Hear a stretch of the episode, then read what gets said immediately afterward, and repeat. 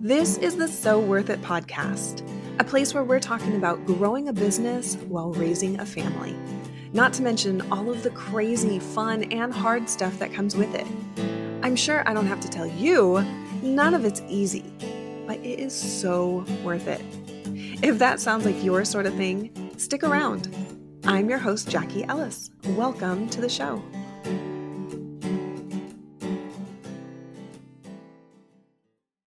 So, recently I recorded an episode that was about the processes that we use for onboarding our team. And it got me thinking because I mentioned something about how to hire like amazing team members. And oh my gosh, this has been such a struggle for me over the years. From when I worked my nine to five and I was responsible for hiring people at the health club to having my own business and growing my team and finding people that that you think would be a good fit you know that are rock stars that know how to get the job done but are also feel like a good fit for your business culture right? So today i want to talk a little bit about some of the unexpected things maybe that i look for or what my opinion is about finding the right people. And I have a feeling is not what you think. And it's taken me a little while to get here, but I want to start with something that one of my mentors shared years ago. And that is how he ends an interview, right? Now, I used to follow a script that he shared with me about questions that he asks on an interview. And I actually, now that I think about it, I actually haven't used this script for several years. I used to at the health club.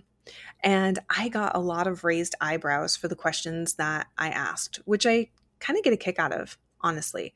So I'll just share with you a couple examples of questions and then then I'll tell you how he wraps up his interview because it's kind of interesting.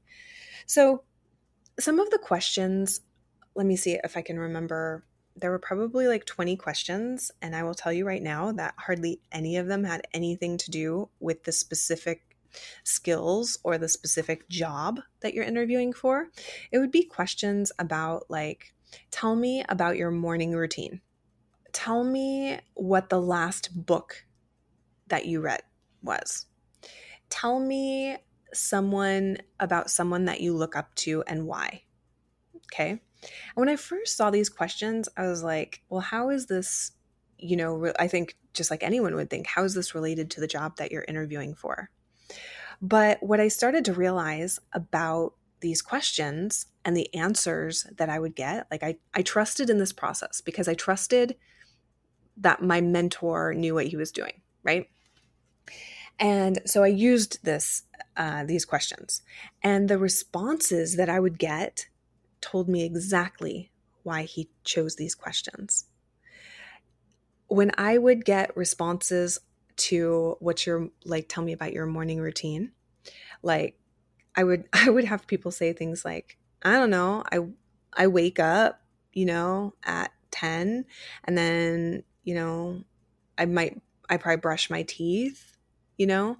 And it's like, okay, that's great. And then you get a response like every morning I like to get up early because, you know, I I start the day early and I like to, you know, journal or read the Bible or reflect with a cup of coffee or have some quiet time or and and just to be clear here, I'm not saying that one response like like there are good and bad things to do in the morning. Right? I'm not saying that journaling or reading the Bible is better than getting up and brushing your teeth. But the thought that goes into it the thought that goes into the response, as well as the thought and intention that goes into someone, the way that they start their day. That's what was so interesting to me. When it came to what's the last book that you read, I would get a lot of ex- um, responses. Well, you know, when I worked at the health club, uh, we would interview a lot of college kids, right? And I would get a lot of responses that it would be like a book for school or that they read a lot of books for school, so they don't read any books on their own, right? Contrast that with someone who reads for enjoyment or reads to further their own curiosity, you know, to satisfy their own curiosity, right? It's different. It's a different person. You know, I don't even care what the book is. I but I want to know that someone that I'm looking at bringing onto my team has curiosity, wants to further their education.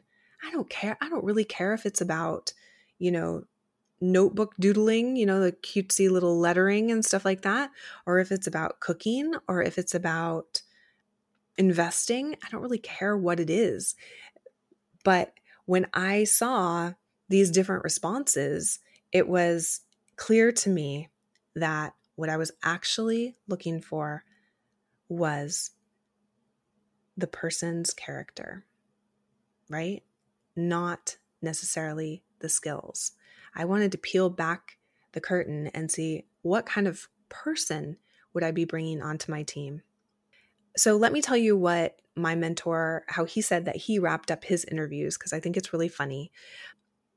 So he said, Great, you know, you wrap up your interview, you shake hands, you say, you know, it was nice to meet you, we'll be in touch, whatever. And then he would say, Let me walk you to your car.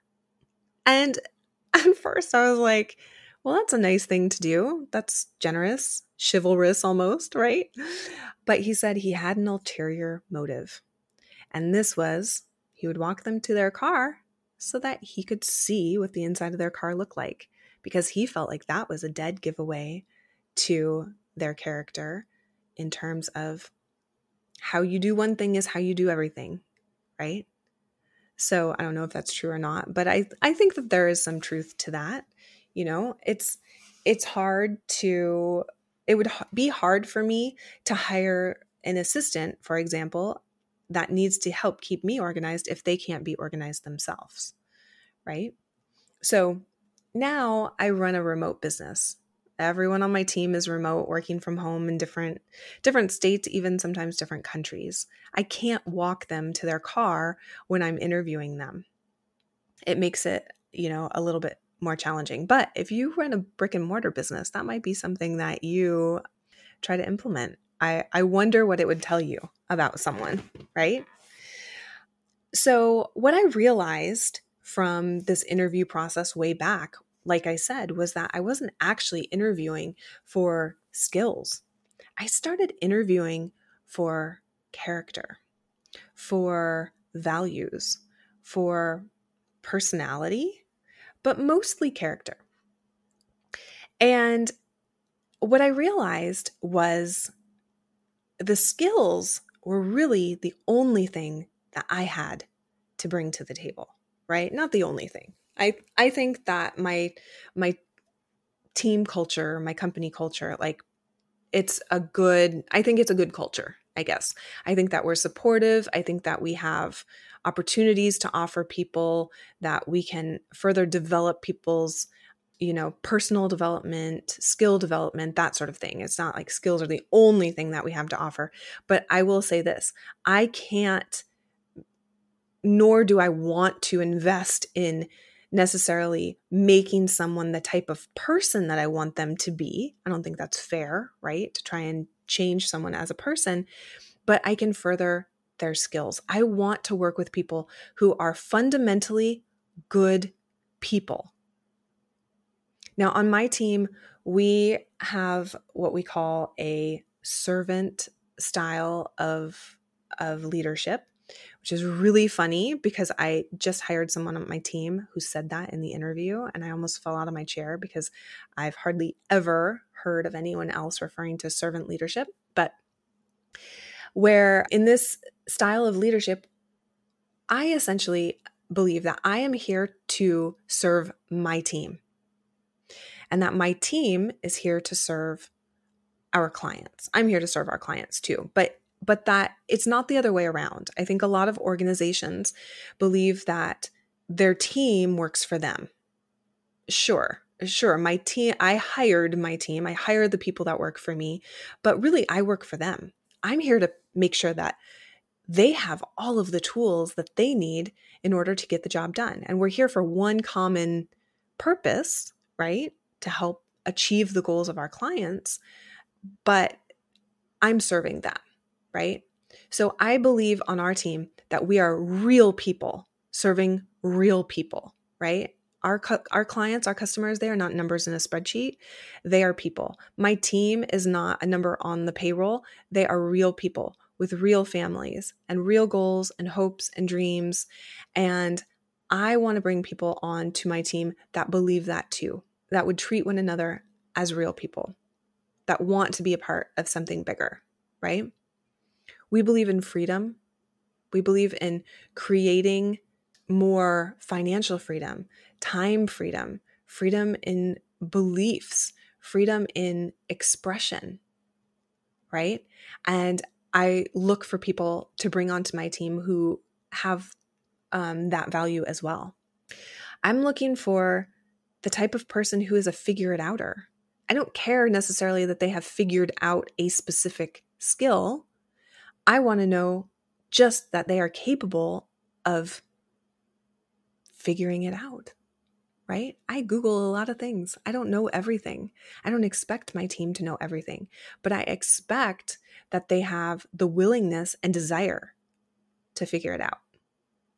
I want to bring people onto my team who don't stop because they hit a roadblock. I want to see things or hear them say things that make me believe that they would not give up until they got the results that they wanted.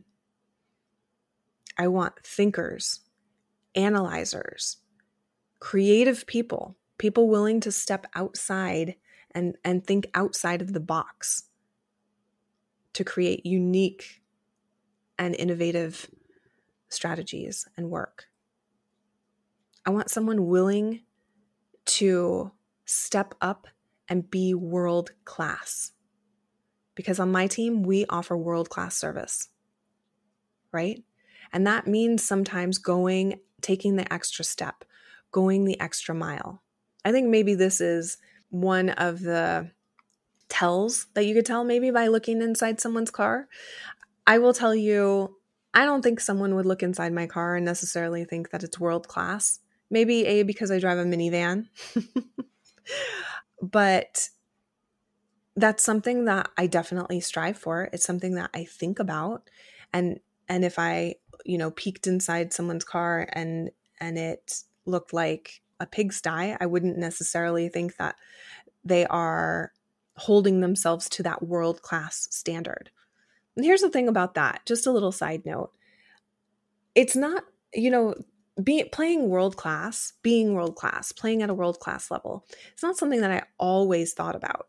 Now that it's on my brain, I think about elevating things in my life to world class, right? I think about keeping my car clean because that would be world class. I think about the way that I communicate with my clients as being world class.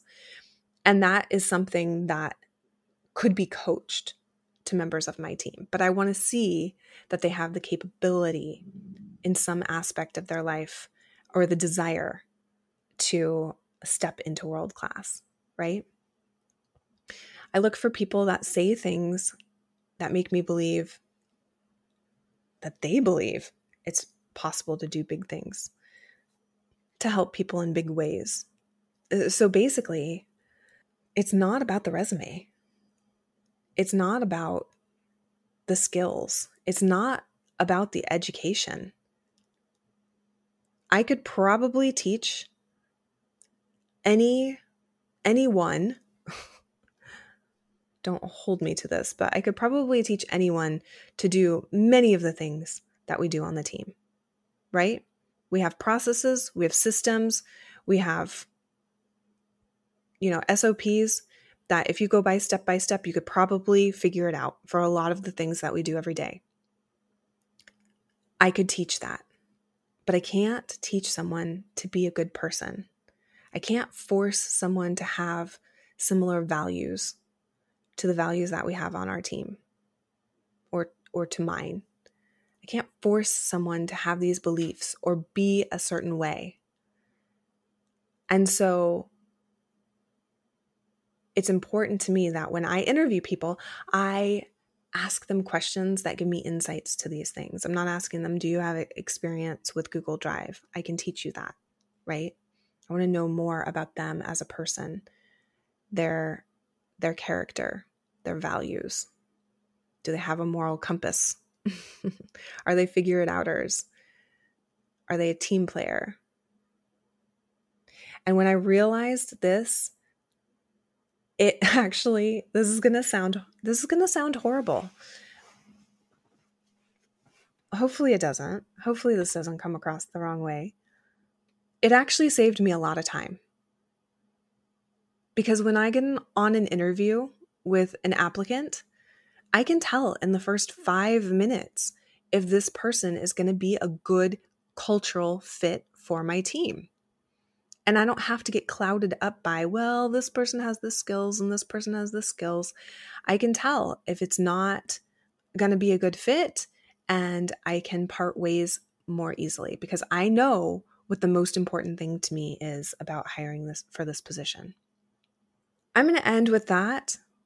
I think if you didn't listen to the episode where I talk about onboarding my team, go listen to that one because if you're growing a team and you're like, well, this is great, but how do I actually get them like trained easily? I share some of my systems and processes inside that episode. But I hope that this episode inspired you a little bit to think about hiring in a different way and how you find people. Now, right now, it's a real challenge to find people. But when you do, I encourage you to go deeper in your interviews and not just with their specific skills. Of course, there are some jobs that you need specific skills for, but you'll be so much happier with the team that you're growing if you find people who will be a good fit culturally, a good fit morally for you. Well, morally, like like similar values to you, right? and you can walk them out to their car or you can ask them some of those harder questions. So, if you're hiring a team, best of luck. I hope that this was helpful and good luck. This episode is sponsored by the Facebook Ad Lab. If you have ever been frustrated with Facebook ads, like you're ready to throw in the towel, or you've been too afraid to even start, I want you to go to jackie-ellis.com slash free and sign up for my free training. I'm going to walk you through all things Facebook ads, and we're going to make it so easy. I'm sharing with you kind of like a behind the scenes of the top three things that ad agencies don't even want you to know. Seriously, this is going to make your ads so much easier. I'll share with you why testing is the difference between poor ads and profitable ones. And if you don't even understand what the heck testing means, seriously, it took me forever to understand. don't worry, I'm going to keep it really simple. I'll share with you what actually drives up the cost of your ads and the number one thing that you can do to drastically reduce your ad cost. Then I'll share with you the four elements of a solid ad strategy because you do need a strategy. And I call it the profitable ads formula. It's a really simple formula. And if you can't tell already, simple is like my theme. So it's all going to be simple. Plus, I'm sharing with you something that I very rarely share in um, masterclass, and that is tips for writing killer ad copy so you can start attracting the right people sooner and getting the ROI on your ads sooner. So make sure you go to jackie-ellis.com slash free and grab your spot today. Thanks so much for listening today. I hope you enjoyed this episode as much as I did. As always, you can find show notes, links, and more over at jackie-ellis.com. And if we haven't connected yet, make sure you come find me on Instagram at I am Jackie Ellis and shoot me a DM. Let me know what episode you listened to and what you thought. I'd love to hear from you. Thanks so much for being brave, being amazing, and just being you. I can't wait until next time.